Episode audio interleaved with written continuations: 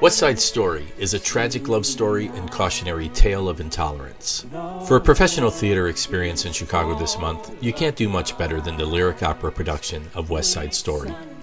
This Leonard Bernstein and Stephen Sondheim musical, deemed cutting edge and somewhat avant garde when first introduced, is now a classic.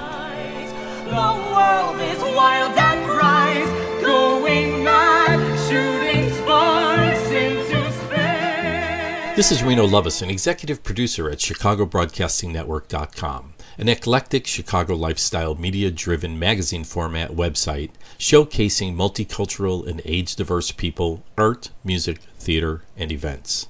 Generally, we focus more on lifestyle, culture, history, and local business that reflects our Chicago community. Because there's so much going on within the city limits, we generally stay within the confines of the city and try not to cover all of Chicagoland, except when we feel it's of particular interest to our audience. West Side Story, written and conceived by Arthur Laurents, is a rather faithful mid century modern adaptation of Shakespeare's Romeo and Juliet. In this version, rival teenage street gangs, the Sharks and Jets, battle in New York City streets to maintain what they feel is control of this small piece of Manhattan. Caught in the crossfire of this conflict are Tony and Maria, two tragic lovers from opposite ends of the divide. This production is a natural for the lyric opera of Chicago. West Side Story leans more towards opera as the story is told primarily through song, with many that have found a firm foothold in the great American songbook, such as Maria, Tonight, and One Hand, One Heart, augmented by the accompaniment of a full live pit orchestra led by conductor James Lowe. This is a rare treat that would likely not be included in a smaller company. Director Francesca Zambello has largely remained faithful to the original production directed and choreographed by Jerome Robbins, that included a substantial amount of modern ballet, executed here by choreographer Joshua Bergasse and his production ensemble. The Lyric's massive Chicago Opera House stage gives the dancers ample room to move.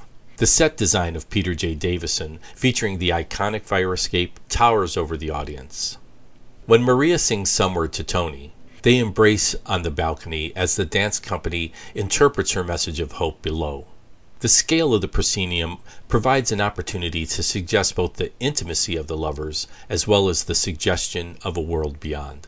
The depth of the stage allows for a glimpse of the larger city, amplifying the claustrophobic feeling of the gang members whose view of the world is so limited they can't see further than their small neighborhood and the immediate problems that they largely have created themselves.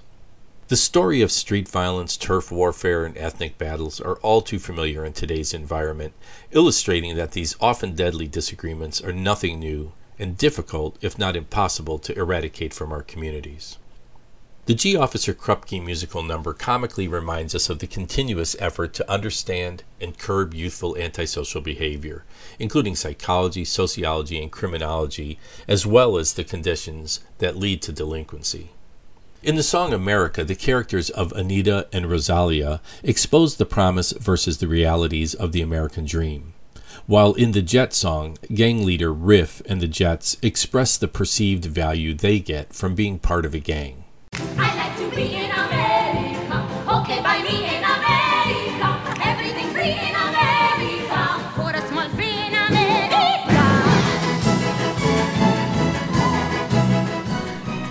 I was happy to see a number of young people and children at the matinee performance that I attended, but caution parents to keep in mind that not all musicals are written for a Disney audience. In the 1950s and 60s, there was a decisive movement to create musical theater with mature themes. Some of these included Carousel and Oklahoma, depicting or suggesting domestic abuse, murder, and rape.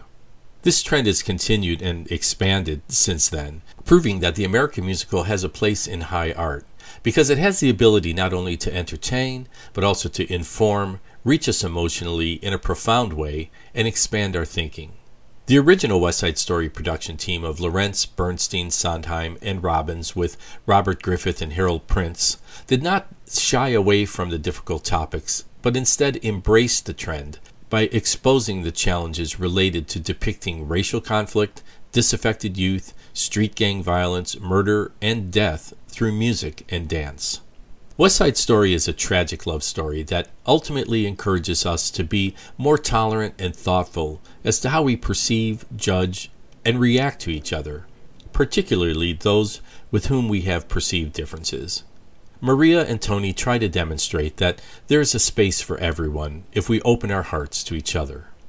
West Side Story is at the Civic Opera House, 20 North Wacker Drive, Chicago, through June 25th, 2023 and there's still plenty of good seats available. Running time is 2 hours and 30 minutes with one intermission. For tickets and information, visit lyricoperahouse.org. If you happen to miss this opportunity, consider finding the original 1961 film or the 2021 50 year anniversary remake. They're all worth your investment of time. While you're here, be sure to check out my podcast review of Lucy and Charlie's Honeymoon, a new play with music that has a totally different take on the American immigrant experience. Also, if you're a fan of classic American musicals, be sure to find and listen to my podcast review of Todd Purdum's book, Something Wonderful, about the life and works of Rodgers and Hammerstein, with a kind of Chicago twist. And if you're a regular podcast listener, check out Growing Older with Gusto with host Gail Zuckerman or Spy Movie Navigator to learn more about what goes on behind the scenes in spy cinema. This is Reno Lovison reminding you that if you need assistance with podcasts or video for your company or organization, check out renoweb.net light with suns and moons all over the place tonight.